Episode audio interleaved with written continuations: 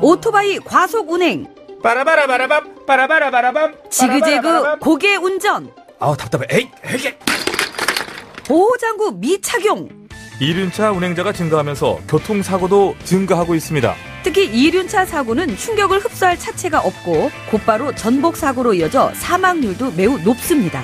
규정속도 준수, 인도주행 금지. 그리고 이륜차 운전자의 안전띠, 보호장구도 꼭 착용하세요. 이 캠페인은 TBS와 안전보건공단, 서울지방경찰청이 함께합니다.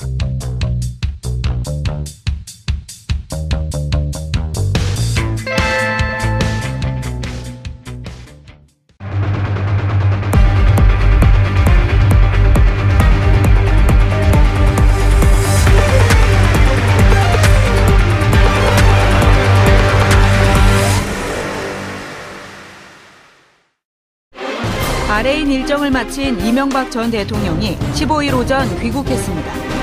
정부의 적폐청산 작업을 비난했던 출국길과 달리 귀국길에선 아무 입장을 표명하지 않았습니다.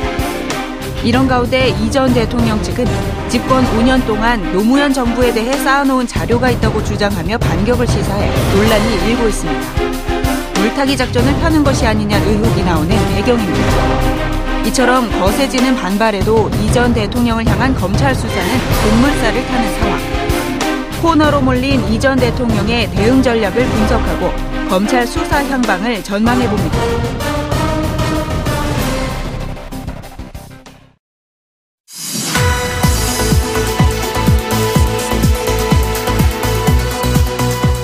여있는 서울 시민을 위한 정규회고 알찬 프로그램 11월 15일 수요일 정보기 품격시대 첫 번째 주제는 돌아온 MB입니다. 함께 하실 두 분 모셨습니다. 왜 자리가 바뀌었죠, 이게? 최강욱 변호사 자리하셨습니다. 네, 안녕하세요. 예. 이종훈 평론가 자리하셨습니다. 네, 안녕하세요. 예. 시청자 여러분들께서도 샵5400으로 다양한 의견 문자로 보내주시기 바라겠습니다. 페이스북 라이브로도 지금 이 순간 시청하실 수 있습니다. 자, 돌아온 MB 하니까 뭐 대단한 것 같아요. 안 올 줄 알고 있다가 돌아왔다는 얘기 아니에요? 아, 그러니까 진짜 안 올까 걱정하는 사람들이 많은데 그러니까 일단 망명은 하지 않았다. 아, 당분간. 예. 예. 어떻습니까? 말이 좀 줄었어요. 나갈 때는 말을 장황하게 하던데. 아 근데 그것도 짧게 얘기하는 거라고 본인이 오늘은 이 정도로 짧게 얘기하겠다라고 그날 얘기한 거죠. 근데 들어오면서는 더 짧게 했잖아요. 예. 그런데 사실은 2박 4일 동안 가만히 계셨던 게 아니잖아요. 계속 발음. SNS로 예, 메시지 올렸죠. 또 측근들은 더 많은 얘기를 쏟아냈지 않습니까? 가장 그래요? 결정적인 얘기. 예. 아니, 노무현 정부 그 5년 동안의 자료를 자기네들이 다 가지고 있다라는 걸 지금 공개를 하지 않았습니까? 여차하면 이거 이제 속된 말로 까겠다. 예. 이런 정도까지 이 얘기를 지금 했으면 사실은 하고 싶은 얘기 다 한 거 아닌가요? 현재로서는? 현 단계에서는? 예. 예. 뭐가 있을까? 예? 아, 그 파일 안 해요? 예. 예. 뭐, 지금 흘러나온 얘기는, 그, $640만. 예. 예. 관련한 내용? 예. 그 다음에 이제 뭐, 노무현 정부 시절에 있었던 여러 가지, 뭐, 그 당시 이제 국정원에서 수집한 예를 들어 약간의 정보 자료 같은 것들을, 자기가 집권하고 난 다음에 원세훈 원장으로부터 이제, 분명히 제가 보기엔 파악을 한 거 아닌가 싶어요. 지난 정부 때 있었던 그 정보 자료들 다 가져와 봐. 쫙 보고 그 중에서 좀 문제가 자기가 보기에 나중에 좀 사용 가치가 있을 만한 것들은 따로 모아가지고 지금 퇴임하면서 가지고 나간 게 아닌가 싶어요. 그러니까 지금 이 얘기하는 거죠. 네. 최 변호사님 뭐가 있을까요? 뭘 갖고 나왔을까? 알 수 없죠. 뭐 아니면 혹시라도 대통령 기록물을 침범해서 빼냈을 수도 있고 그거는 예. 좀 심각한 문제가 되겠죠. 그러니까. 별다른 저기도 없이 저는 그냥 한번 뻥카를 날리는 거 아닐까 싶은데 원래 뻥카 잘 날리잖아요. 네. 아니 그리고 까겠다 그러는데 저거는 그 국민들이 박수 보낼 일 아니에요?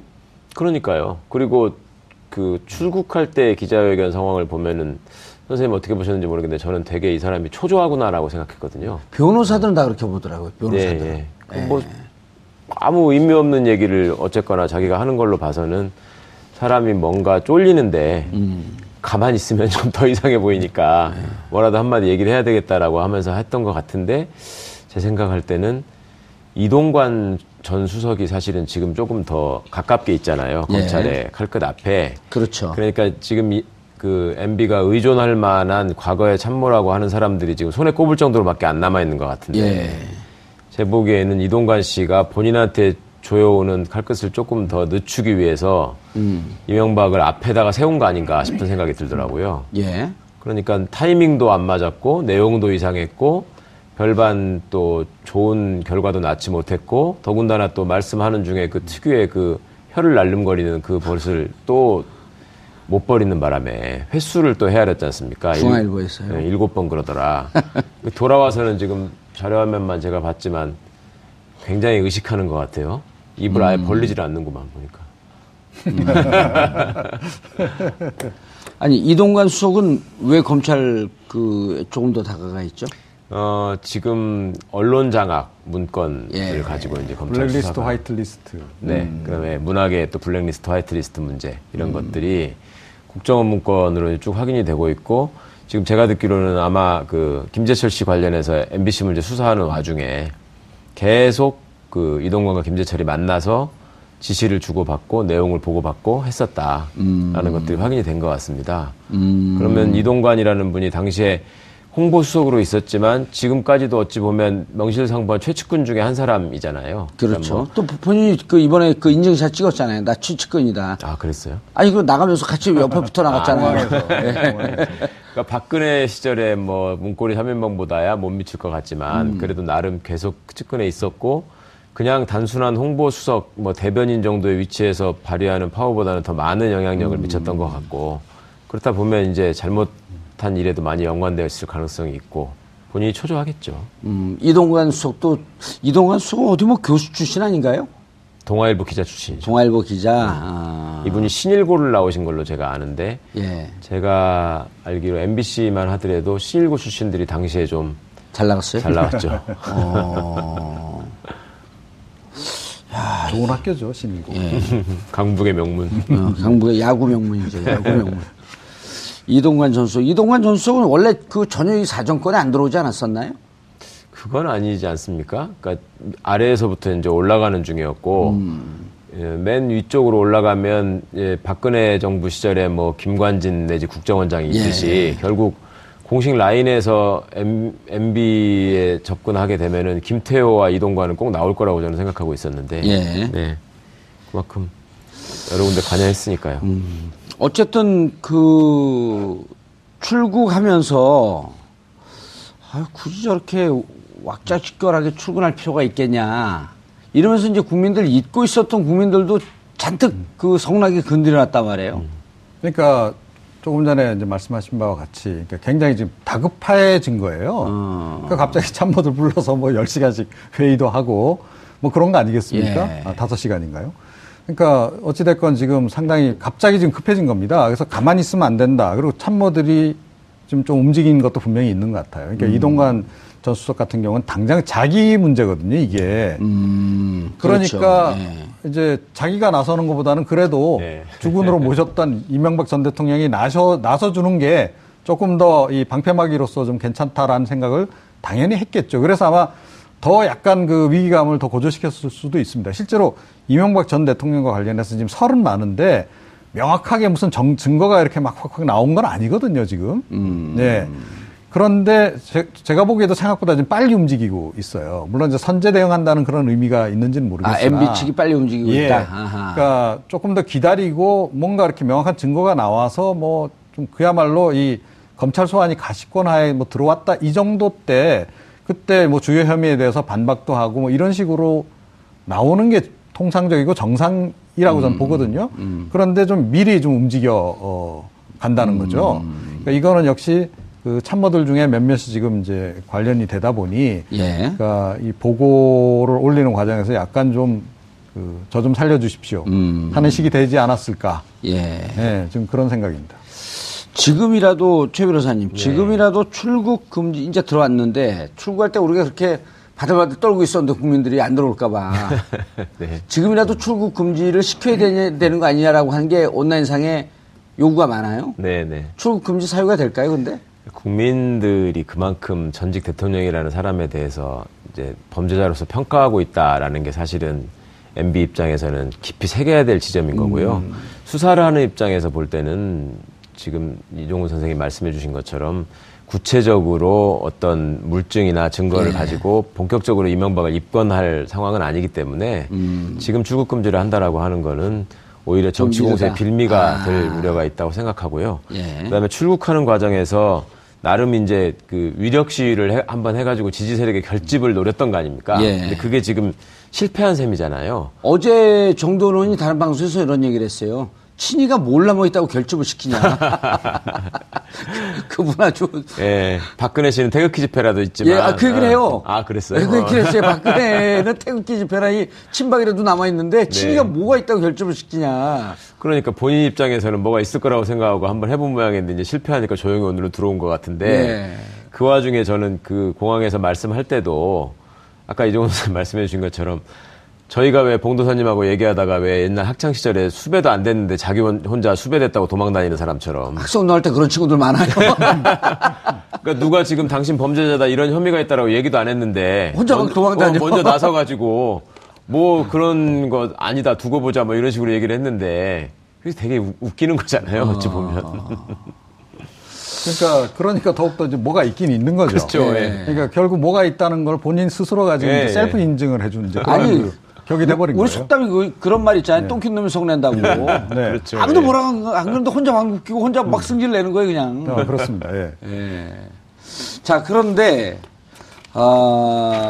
제가 이제 정두원 정태근 의원하고 방송을 하면서 했더니 정두원 의원이 뭐라 그러냐면, 야, 이거 두 분하고 비슷한 얘기를 해요.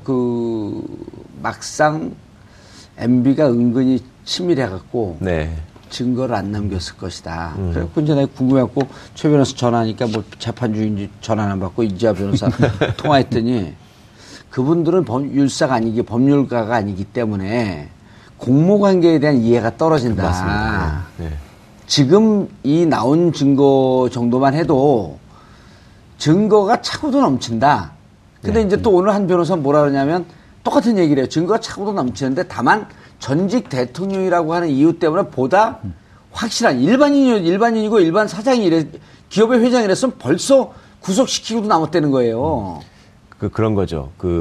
아주 높은 위치에 있던 사람들은 자기가 직접 서명하거나 직접 지시를 한 게 녹음으로 남아있지 않으면 내가 시킨 게 아니라서 나는 빠져나올 수 있다라는 착각을 하는 것 같아요. 왜냐하면 그래서 옛날에 주어가 없다라고 하는 것도 그 비슷한 발상이었던 것 같고요. 그러니까 박근혜 씨의 경우를 보더라도 항변하는 게 법정에서 계속 그러지 않습니까? 내가 직접 돈을 받아가지고 한 푼도 내가 직접 쓴 게 없다. 내 통장으로 안 들어오지 않았느냐 뭐 이렇게만 얘기하잖아요. 그러다 이제 특활비에 딱 걸렸죠. 그렇죠. 그러니까 이제 법을 모르니까 그런 얘기를 하는 것이고 사실은 밑에 있는 사람들을 지금 불러다가 조사를 하는 이유가 뭐냐면 당신은 왜 이 일을 했느냐를 물어보는 거잖아요. 그러면 아니 지시를 받았으니까 했다라고 얘기를 하는 게 그 사람들 입장에서는 어떻게 보면 빠져나갈 수 있는 가장 유효한 방어 수단이니까 그 얘기를 당연히 하는 것이고 그러면은 누가 지시합니까? 그러면 대통령이 지시했다고 해야 되는 거고 그럼 지시받고 당신은 가만히 있었냐? 그러면 아니 지시를 받았으니까 또 보고를 한 것이고 예. 보고하는 조치가 이런 문건으로 지금 남아있으니 이거 이렇게 해서 한 거 아니냐 그러니까 맞다고 그러고 그러면 이게 애초에 시작된 거는 저기 대통령부터 시작된 거 아니냐. 그러면 맞다고 할 거 아닙니까? 예. 그럼 이런 것들이 지금 차곡차곡 쌓이고 있었던 중이거든요. 증거와 물증이. 네. 그런데 그 와중에 내가 먼저 뭐 지시하는 장면은 확실히 너네들이 확인을 못하지 않느냐. 그리고 대통령이라는 사람이 지금 얘기하는 것도 그때 출국할 때도 그랬잖아요. 무슨 대통령이 구체적으로 그런 걸 지시하냐. 그리고 그렇게 한가한 자리가 아니다. 뭐 이런 식으로 얘기를 했는데 그게 이제 조폭들이 하는 얘기거든요. 내가 저 사람 가서 어느 부분을 몇 번 찌르라고 얘기하지 않았다. 조폭 두목들이들 하는 얘기가. 예. 그렇지만 그 사람들이 그냥 야 무슨 파 누가 요즘 자꾸 까불던데 이 말 한마디로 그냥 모든 게 다 전달되는 거잖아요. 그렇죠. 그러니까 그런 것들이 공모공동정범의 법리로 확립이 돼 있는 것이고 또 범죄단체 조직죄 같은 경우에 수괴를 처벌하는 경우에도 그런 구체적인 지시에 관한 물증이 없더라도 충분히 여러 가지 정황으로 이 사람의 의도에 의해서 집행된 것이다라고 하면은 구성이 되는 거거든요. 근데 이명박 전 대통령은요, 그러니까 성격이 발목을 잡은 경우라고 전 봐요. 그러니까 평상시에 그러니까 이 구체적이고 아주 꼼꼼한 것까지 다 처음부터 끝까지 챙기는 스타일이란 말이에요. 직접 들어가고 봐야지 속이 시원해요. 예, 이미 그게 그러니까 이명박 정부 시절에 그 청와대 참모들을 통해서 이미 온 세상에 다 알려져 있는 내용이에요. 그렇죠. 새벽부터 일찍 출근해서 저 양반은 그냥 처음부터 끝까지 시시콜콜하게 다 챙긴다. 댓글을 직접 같이 보면서 저거 지워라, 저거 지워라 이랬다는 거 아니에요. 뭐 그것까지는 확인을 하기 어렵습니다만 그랬을 개연성조차도 충분히 있는 그런 인물이라는 거예요. 그러니까 별명이 과장이라는 거 아닙니까? 자, 수사에서 이제 과장으로 올라갔어요. 또 원세훈 원장은 수사고, 예, 그래서 이명박 전 대통령은 과장이었다라는 거죠. 그러니까 이 그런 정도의 성격이 그랬다라는 걸 누구나 잘 알고 있고, 그게 이미 소문이 다 났고, 그 다른 사람 입도 아니에요. 밖에 있는 사람이 어떻게 알겠어요? 그거 다 청와대 참모들이 함께 일하는 과정에서 자기네들이 실제로 보니까 그러니까 그걸 밖에 와서 다 어려움을 호소를 하는 바람에 정치권에 나 소문이 나 있단 그렇죠. 말이에요. 예. 자, 그런데 이제 와서 내가 뭐 그렇게까지 뭐 시간이 한가하냐 뭐 그런 거 지시하게. 아, 근데 실제로는 지시했을 가능성이 굉장히 높은 거죠. 새벽 6시부터 나와가지고 뭐 하겠습니까? 하루 종일. 예. 아니, 근데 또 그 비밀이 있어요. 6시부터 나오고 9시, 10시까지 막 일하는 척하고 10시 가서 또 잔대는 거예요. 아, 근데 아침에, 그러니까 운동하면서 라디오도 다 듣고, 예. 방송 다 해서 모니터에서 다 제가 보기에는 메모 다 한 것 같아요. 예. 아무개 얘는 좀 심하다, 뭐. 아, 블랙리스트도 자기가 작성을 했을까? 그런데 이게 또 재미난 게요. 예. 그분만 그런 게 아니에요. 예. 그러니까 그분하고 가까운 핵심 측근들 있잖아요. 그러니까 예. 희망 어디입니까? 교회? 예. 그 무슨 교회죠? 거기? 소망교회. 소망교회. 네, 소망교회. 희망이란다. 소망교회 같이 이제 한동안 그 다 저 은퇴하신 분들 다 모여가지고 뭐 교통 정리하고 하셨잖아요. 예. 그러니까 그 다 뭐 7인의 뭐 9인의 뭐 멤버들이라고 그렇죠. 그 이야기되는 분들 장로 있잖아요. 떨어진다면 장로 되기 위해서 그 교통봉사했다라고 하는 얘기들 예. 있던데. 근데 그분들이 다 권력 실세가 되잖아요 나중에. 예. 근데 그분들이 다 그렇다라는 거죠 아닙니까? 새벽부터 일찍 출근해가지고. 예, 그러니까 이게 그 팀의 성격이란 말이에요. 네, 그런데 이제 와서 나는 안 그렇다라고 이야기를 하는 거 자체가 이게 좀 성립이 안 되는 얘기. 거죠. 예. 아마 이 참모들도 고민이 될 거예요. 그 지점들이. 아까 네. 이동관 전 수석에 대해서 좀 짚어봤는데요. 지금 이제 핵심 킴에는 김태호. 예. 아 우리가 내다보기 딱 맞아요. 임관빈 먼저 구속시키고, 그 다음에 김관진 구속시키고, 김태호 오고. 근데 중간에 하면 이제 이동관이 끼어들었어요. 김태호가 특히 사이버 사령부와 관련해서는 키맨이다. 네. 라는 그러니까 평가들이 있잖아요. 그 국정원 같은 곳을 동원해서 한 공작이 두 가지 쪽에 있잖아요. 지금 선거에 가입한 댓글 공작이 한 트랙이 예, 있고, 댓글 있고요. 예, 또 한 트랙은 이제 블랙리스트, 방송 장악 문건 예. 이런 것들이니까 이제 그쪽 트랙에 이동관 수석이 있는 거고, 이쪽이 예. 이제 정보기관 동원해가지고 선거에 개입한 쪽에는 당시에 전략기획비서관, 뭐 안보전략비서관 이런 걸 했던 김태호 비서관이 있는 건데요. 예. 그때 당시에 이명박 정권의 그 외교안보 분야의 실세라고 자타가 공인하는 사람이었고 그렇죠. 특히 이제 김태호 비서관의 경우에는 나이가 그렇게 많지 않았는데도 전폭적인 신임을 받고 사실상의 외교관계나 대북 문제를 주관했었기 때문에요. 그 외교안보 전공하는 분들 사이에서는 김태호 비서관 때문에 대북 전략이나 또 국제관계가 헝클어지고 망가진 측면이 굉장히 많이 있다라는 지적을 그전부터 하셨었거든요. 근데 단순히 거기에서 머무르지 않고 이 사람이 이 컨트롤 타워의 핵심에 있으면서 각종 국가기관을 동원해가지고 그 댓글 공작을 한 핵심으로 지금 지목될 수 있는 가능성이 높고 또 그런 흔적들이 여기저기서 발견이 되고 그 사이버사 관련한 무슨 문건을 보고 받거나 뭐 결과 보고를 받을 때도 항상 배석했다는 거 아닙니까? 예. 예. 그러니까 그런 관여가 여러 군데에서 지금 발견되고 있기 때문에 저기는 뭐 당연히 구속돼야 될 지금 수순을 밟고 있는 것 같습니다. 예. 그런데, 그러니까 지금 이제 원세훈 전 원장 같은 경우는 본인이 직보를 받았잖아요. 예. 그러니까 국정원 쪽에서는 이제 그랬던 거고, 군 쪽은 제가 보기에는 이제 김태호 전 비서관을 활용했던 것 같아요. 채널로 활용했던 것 같은데, 근데 지금 이제 군 사이버 사령부 관련해서 보고하고 지시 내린 건 이제 드러났잖아요. 근데 사실은 더 큰 부분이 국정원 관련한 부분이거든요. 그렇죠. 이게 지금 아직까지 안 드러났어요. 그러니까 원세훈 전 원장이 아직까지 입을 좀 닫고 있는 거 아닙니까? 열 때도 됐는데요, 이제. 그러니까요. 아플 텐데, 입도. 예. 그래서 아마 검찰이 뭔가 이렇게 정황 증거들은 꽤 많이 이제 확보를 했을 텐데, 이 부분이 밝혀져야 사실은, 그러니까 제대로 이명박 전 대통령에 대한. 꼭지가 따지는 거죠. 예. 그런 거다. 그래서 아마 제가 보기에 이번에 군 사이버 사령부 관련해서 김관진 전 그 장관 뭐 구속영장 청구하고 하면서 이명박 전 대통령 내용을 포함 안 시킨 것도 검찰이 조금 더 많은 증거를 확보하라 한 다음에 확실하게 그야말로 원샷 원킬 한 번 불러서 끝내려고 지금 하는 거 아닐까. 근데 그 중요한 중심축은 역시 국정원 그 댓글 관련한 활동, 그 보고와 지시를 주고받은 그 관계가 아닐까라고 개인적으로는 추정을 해봅니다. 원세훈 전 정가 그 원장은요, 그 지난번에 이제 그 댓글 개입 때문에 지금 4년을 받았잖아요. 네. 근데 추가로 그 이후에 나온 게 뭐냐면 민간인 댓글 부대. 네. 30개 팀 48명에 대한 수사. 그 수사 진행하다 지금 얘기 없어요. 네. 그게 이제 더 큰 게 나오니까.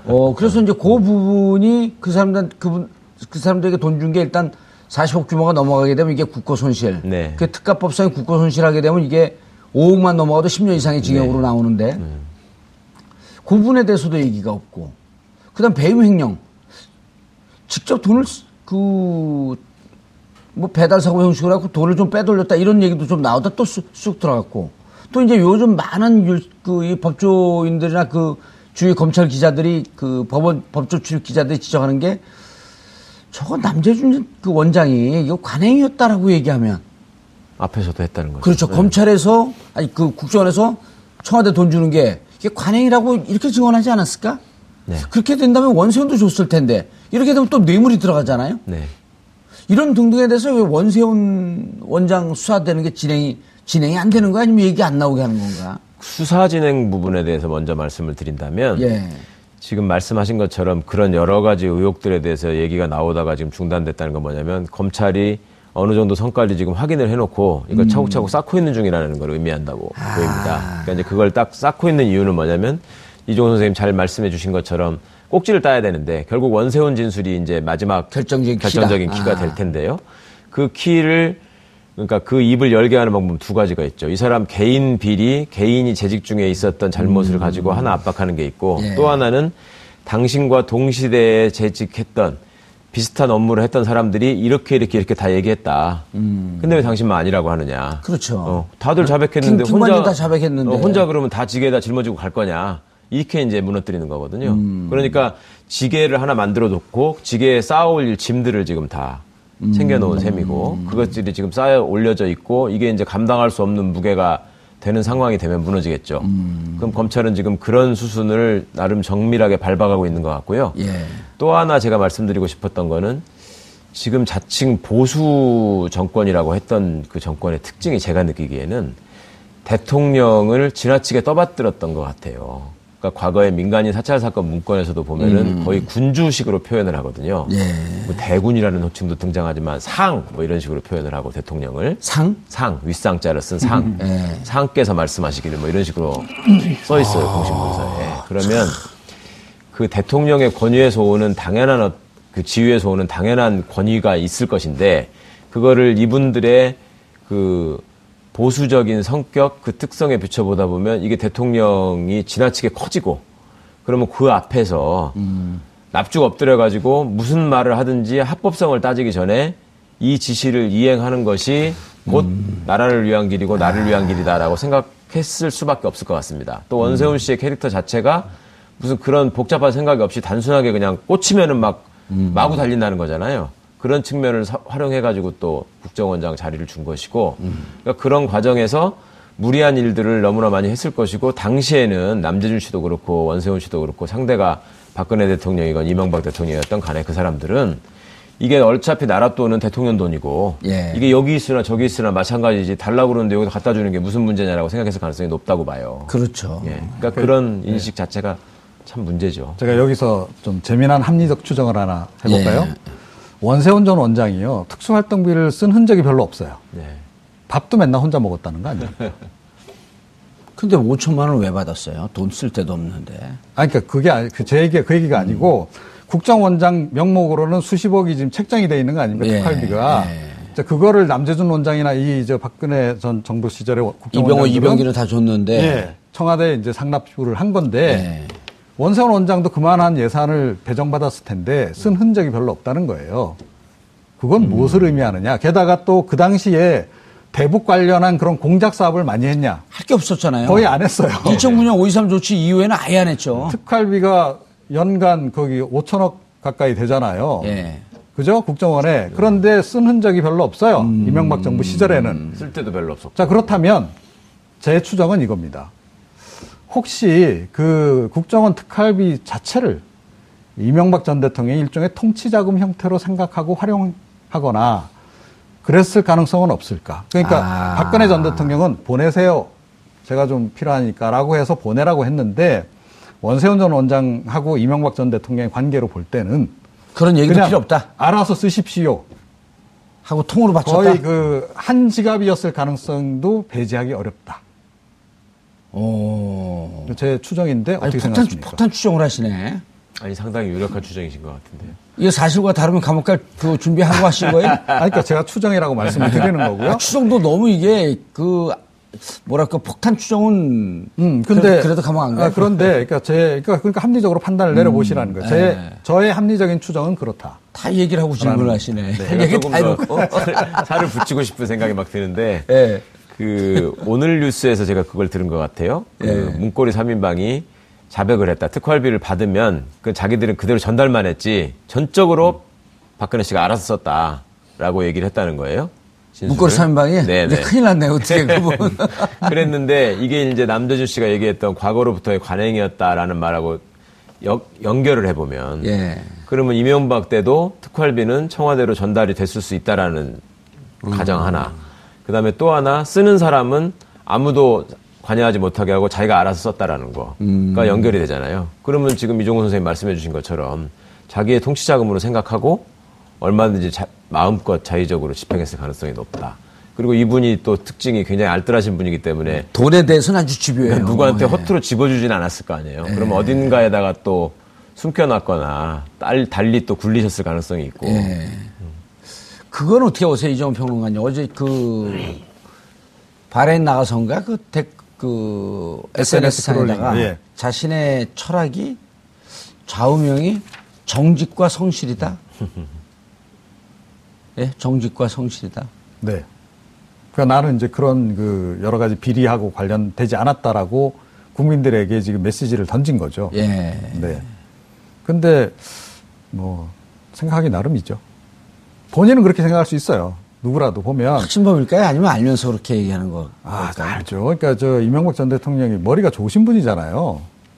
상당히 또 지금 뭐 이미 다 알려진 바와 같이 아주 구체적인까지 챙길 정도로 굉장히 치밀하기도 하고 나름. 김경준 씨 증언과 조금 다르긴 해요. 네. 김경준 씨 증언은 제가 직접 들어봤는데 조금 다르긴 한데. 네. 네. 일종의 무슨 그 사람들의 클리셰인지 관행인지 이건희 씨도 정직이 중요하다고 생각한다고 맨날 그랬었잖아요. 네. 그러니까 자기 상황은 돌아보지 못하고 그러니까 자기 객관화가 전혀 안 되고 자기한테 와가지고 자기가 갖고 있는 권력이나 어떤 재력에 의해서 머리를 조아리는 사람들을 많이 보다 보니 네. 그 사람들을 자꾸 의심하는 버릇이 생기고 그러니까 이제 정직해야 된다라는 말을 남한테는 남발하면서 자기 스스로는 과연 정직하게 살고 있나를 판단해보지 않고 그냥 나는 정직을 강조하는 사람이고 그러니까 우리 집 가오는 정직이다 그냥 이런 식으로 그냥 얘기해버리는 것 같은데. 아, 그렇죠. 그러니까 재벌가 오너가의 그 가온 정말 멋있지 않습니까? 그리고 정말 사회 정의를 다 그냥 실현하는 것처럼 돼 있고 외국 영화 봐도 잘 나오잖아요. 보면 그 마약 그 조직의 뭐 대부 이런 사람도 굉장히 독실한 크리스찬인 경우가 많고 예, 그런 식이죠 뭐. 자 그런데 이제. 이동관 수석에 대해서도 얘기를 좀 했고 5년 동안 노무현 정부에 대해서 쌓아놓은 자료가 있다. 아까 말씀 좀 했는데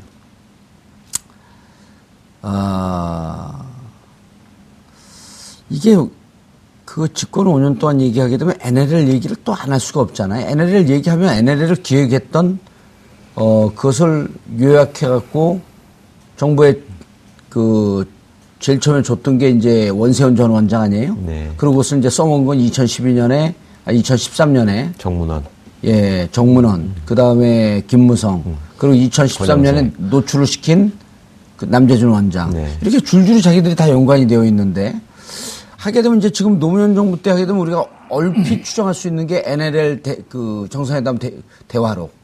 그 다음에 늘 주장하는 640만 불. 그 640만 불 좀 한번 좀 문제 제기를 했으면 좋겠어요. 그러니까 국민 입장에서야 뭐 어떤 정권이든 비리가 있었다라면은 속속들이 밝혀져야 한다고 생각하실 것이고, 근데 이제 그 비리라고 하는 게 정치 보복을 해서 조작해낸 거라면 그건 또 그거대로 책임을 져야 될 것이고요. 그동안에 하여튼 그 NLL 문제를 말씀하셨으니까 그런데 그 굉장히 많이 잘 써먹었던 일종의 아이템이었고, 그거를 써먹는 과정에서 친박과 친이의 협력이 아주 그 적나라하게 드러났잖아요. 지금 말씀하신 것처럼 애초에 그걸 기획하고 처음에 문건들을 만들어내서 활용해야 되겠다라고 나섰던 사람들은 그 친 이쪽에서 시작을 해가지고 결국 친박들이 이제 선거 유세장에서 흔들고 이거를 선거에 이제 활용을 한 셈이 되는데, 그러니까 그 과정에서 쭉 이어지는 일련의 작업들을 보면 거기서 역시 이제 김태호 비서관의 역할이 주요하게 또 드러날 수 있을 것 같고요. 그런 측면들이 나름의 어떤 정권 재창출 전략이라고 해서 그 플랜을 짰던 것 같은데, 그것들이 일관되게 그러니까 본인들한테 반대 입장에 서 있는 어떤 그 정치적 견해를 가진 사람들을 일관되게 적으로 돌려가지고 그걸 제압하려는 수단으로 국가 권력을 동원했다. 그러니까 이 점이 가장 심각한 문제라는 것이죠. 근데 저는 이거 공개 못할 거라고 봐요. 아니, 좀 공개했으면 좋겠어요. 그러니까 저도 공개하길 바라요. 아니, 640만 불도 500만 불이라고 하는 것은 조카에 대한 정상적인 투자 금액이었고 지금도 돌아가잖아요. 그런데 어찌됐건요. 그러니까 이거 왜 공개를 못하냐 하면, 그러니까 뭐 공개 자료가 있는지 없는지는 저도 모르겠어요. 그런데 자료가 설령있어도 지금 못하는 것이 자료 공개에 지금 방점이 찍혀 있는 게 아니고 자료를 내가 가지고 있으니 이쯤에서 서로 관두자가 지금 방점이란 말이에요. 신사협정 맺고 덮자. 그렇죠. 그러니까 이게 뒷거래해서 그냥 우리 이거를 그냥 서로 안 터치 안 하는 걸로 그냥 끝내자라고 거기에 지금 방점이 목표가 있기 때문에 절대로 이거 공개는 안 한다. 그리고 그 이분이 지금 그래서 저는 이명박 전 대통령이 상당히 좀 당황하시고 지금 다급해지신 건 맞는 것 같아요. 그러니까 상황 판단을 잘못하고 있는 게 뭐냐면 자기가 대통령 할 때 검찰 국정원 마음대로 부리던 때하고 좀 상황이 똑같다라고 지금 보는 거예요. 그러네요. 그러니까 문재인 대통령 한마디면 검찰 수사도 중단이 되고 이명박 관련한 수사 중단해. 또 국정원 저 이명박 관련해서 뭐 여러 가지 뭐 이렇게 언론 나오는 거 다 막아. 이렇게 하면 그냥 일사천리로 이렇게 딱 되면서 그냥 딱 정리가 끝날 줄 아는 거예요, 지금. 그런데 제가 큰 착각이라는 거죠, 그게. 그때 그 검찰이 아니고 그때 국정원이 아니고 이 지금 정부에서는 그렇게 이거는 국민의 눈이 두려워서라도 지금 못 하는 거 아니에요. 그거 안 하려고 하고 있고. 그렇지, 안 하려고 하는 것이고, 문재인 대통령이 분명히 했고, 그거 하면 그거 하는 순간 사실은 문재인 정부는 기반부터 흔들리는 겁니다. 맞아요. 그 국민 대상이 국민 아니에요. 국민들이 주체고. 네. 그런데 그렇게 해달라고 지금 요구를 하는데 이게 성립이 되냐는 거죠, 이게. 성립이 안 된다. 검찰이 어떻습니까? 최근에 자기 식구까지 지금 자살을 하고 지금 이렇게까지 지금 어떻게 보면 그 내상을 입어가면서 지금 이 수사를 하고 있는 상황인데 누구 눈치를 보겠어요 지금. 그럼 봐서도 안 되고. 검찰이 뭐 그것만 있나요? 전병원 지금 나는 새도 다고 정무수석까지도 그 보좌관들 비서관들 다 구속시키고. 그렇죠. 정무수석까지도 우리가 비리가 있으면 조사를 하겠다. 구속시키겠다. 이러고 있는 마당에. 지금은 차라리 고지식하게 그야말로 순수하게 법률적 관점에서 자기가 문제가 될 만한 부분을 점검을 하고 거기에 대해서 대응을 하고 준비를 하고 그게 차라리 낫지 저렇게 정치적으로 나서서 저 메시지를 던지고 대통령에게 빅딜을 요구하고 이런 식으로 접근하는 건 정말로 이거 좀 시대착오적인 발상이다. 저는 그렇게 생각합니다. 아니, 공감합니다. 과거에 그 한 시간 독대였나요? 100분 독대였나요? 그 박근혜 후보와 이명박 대통령의 독대. 100분이요. 2012년 9월 2일이요. 그때를 생각하는 것 같아요. 그러니까 그때 그런 식이었을 거 아니에요. 그렇죠. 말하자면. 내가 이런 걸 쥐고 있으니. 나 건들지 마라. 이렇게 하고 나를 보장해달라. 그런 거 아니었겠습니까? 그때 뭐가 한 게 둘이 대화록이 없을까요? 있겠죠. 어떻게 없겠습니까? 그거를 기록해놓고 언제든지 카드로 쓰려고 그 사람을 손에 쥐고 있었어야 될 텐데. 녹취록도 있겠죠. 당연히 있겠죠. 그때 무슨 그 세 가지 그랬고 둘이 합의한 게 세 가지인데 세 가지 중에 태풍 북상, 그다음에 선거 사범 또 뭐 하나 있었는데 그거를 둘이 그렇게 비공개적으로 얘기할 일인가요? 그렇게 말입니다. 그리고 중요한 건 그 노웅래 의원이 밝혔는데 9월 2일 날 이렇게 독대를 하고 나서 9월 10일서부터 댓글이 2배씩 늘어요. 그게 아니고요. 그 검찰 그 이제 댓글 수사 관련한 그 내용을 보게 되면 9월 1일부터 시작이 됩니다. 본격적으로. 그러니까 이것도 참 저는 MB스럽다라고 생각을 하는 게 예. 역시 비즈니스맨이구나. 그러니까 예. 9월 1일 날 미리 쫙 해서 쫙 이제 한번 보여주고 우리가 앞으로 이런 식으로 해서 당신을 도울 테니 내가 지금 우리 나하고 신사협정 맺을랍니까 말랍니까라고 제안했을 가능성이 훨씬 더 높다. 네. 그리고 실제로도 예. 그게 훨씬 이명박 전 대통령 답지 않나요? 예. 자, 그런데 앞으로 뭐 자원외교 뭐 이렇게 줄줄이 있는데 어쨌든 뭘 계기로 해갖고 소환이 될 수 있는 계기는 뭐가 될까요? 그때 우리 다른 타방송에서 그 박봉계 의원 같은 경우는 다스가 그 스모킹건이 되거나 혹은 다스가 무덤이 될 것이다라고 예측을 했단 말이에요. 최 변호사님도 똑같은 생각이세요? 아니요, 저는 뭐 도체 지뢰밭이라고 생각합니다. 어딘 게 먼저 터질지 모르는 상황에서 지금 쭉 이게 뇌관들이 타들어가고 있고 그게 결국 이제 꼭지가 어디서 먼저 따지느냐에 따라서 검찰이 판단을 하겠죠. 그리고 아까 이종훈 선생님 잘 말씀해 주신 것처럼 전직 대통령을 부르는 거는 한 번 부르고 끝내야 되는 거지 한번 조사하고 뭐 나중에 남은 거 또 더 하겠다 이건 아니거든요. 다 싸놓고 그러니까, 네, 완전히 다 싸놓고. 이제 이 정도면 빠져나갈 길이 없다. 그렇습니다. 라고 했을 때. 네.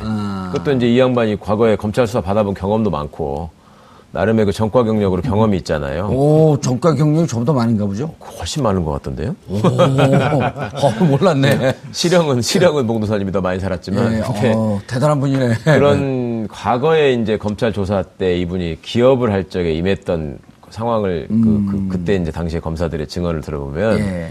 꽤 이제 비굴한 모습을 보였다는 거예요. 당당하게 하지 않고 그냥 뭐 한번 살려주십시오 뭐 이런 식이었다는 건데 이번에는 어떤 식으로 나올지 모르겠습니다만 검찰은 여러 가지를 생각해서 이 양반은 본인이 살기 위해서 어떤 그 방법이라도 쓸 거라고 생각을 하기 때문에 더 촘촘히 짜야 될 겁니다. 그러니까 사람이 그 자존감이 굉장히 강해가지고 어떻게든 내 이 얼굴과 명예를 지키겠다라고 생각하는 사람은 의외로 쉽게 무너지거든요. 근데 그렇지 않고 그 거리에서 좌판에서 장사하면서 잔뼈가 굵은 사람들은 이게 그렇지가 않기 때문에 잘 준비할 겁니다. 아마.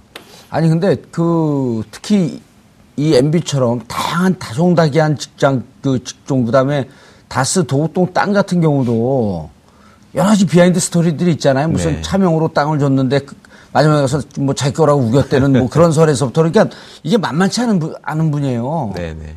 막상 검찰에 들어와갖고 정말 이거 검찰이 불렀는데 뭐 혐의가 없습니다. 이럴 수는 없을 거 아니에요, 검찰이. 그렇죠. 제가 보기에는 우병호 전 민정수석 한 3제곱 정도 되지 않을까요? 검찰이 아마 그 정도의 난이도 수학 문제로 좀 그 정도 난이도 가진 인물이 아닐까 싶은데요. 3제곱은 어떻게 계산하죠? 위에 3. 아, 위에 3인데 그럼 8인가요? 8. 우병호의 8. 아. 야, 근데 참 신기한 게 시간이 지나면 지날수록 MB 구속 처벌해야 된다라고 하는 게 70%에서 요지부동해요. 지지율이. 아 그렇죠. 예. 그러니까 지금 박근혜 그러니까 전 정부에 있었던 여러 가지 적폐들을 캐고 보니 예. 다 시작이 이 MB로부터 시작됐다는 거 아닙니까? 뭐 블랙리스트도 그러니까요. 마찬가지고. 그러니까 진보 정권 10년 동안에 싹 좀 걸러놓고 정리하고 청소해 놓은 것을 다시 그 흙탕물을 지금 다시 일으킨 거잖아요. 그리고 어떻게 보면 진보와 보수 간의 대립도 좀 화해 국면으로 가다가 김대중 전 대통령이 화해에 얼마나 신경을 많이 예. 썼습니까? 얼마 전에 논란이 된 이 바로 옆에 그 박정희 기념도서관 같은 경우에도 예. 그 결정한 분이 김대중 전 대통령이 결정했잖아요. 자, 그럼에도 불구하고 그 이후에 다시 지금 보수 진보 간의 이런 국민적인 분열상으로 가게 되는 그 시발점이 결국은 예. 이명박 전 대통령으로부터 시작하는 거 아니에요. 그러니까 이건 그냥 넘어갈 수가 없는 예. 거죠. 알겠습니다. 이명박 전 대통령의 소환 그리고 각종 혐의에 대해서 말씀 나눠봤습니다. 두 분 인사하시고요. 예. 감사합니다. 정봉주 품격 시대에서는 여러분의 소중한 의견 받습니다. 샵 5400으로 주제 맞는 다양한 의견 문자로 보내주시기 바라겠습니다. 100원의 정보 이용료가 부과됩니다. 여러분은 지금 생방송으로 진행하는 정봉주 품격시대와 함께하고 계십니다. 오늘 방송 좋았나요? 방송에 대한 응원 이렇게 표현해주세요. 다운로드하기, 댓글 달기, 구독하기, 하트 주기. 더 좋은 방송을 위해 응원해주세요. 그리고 2부도 함께해주세요.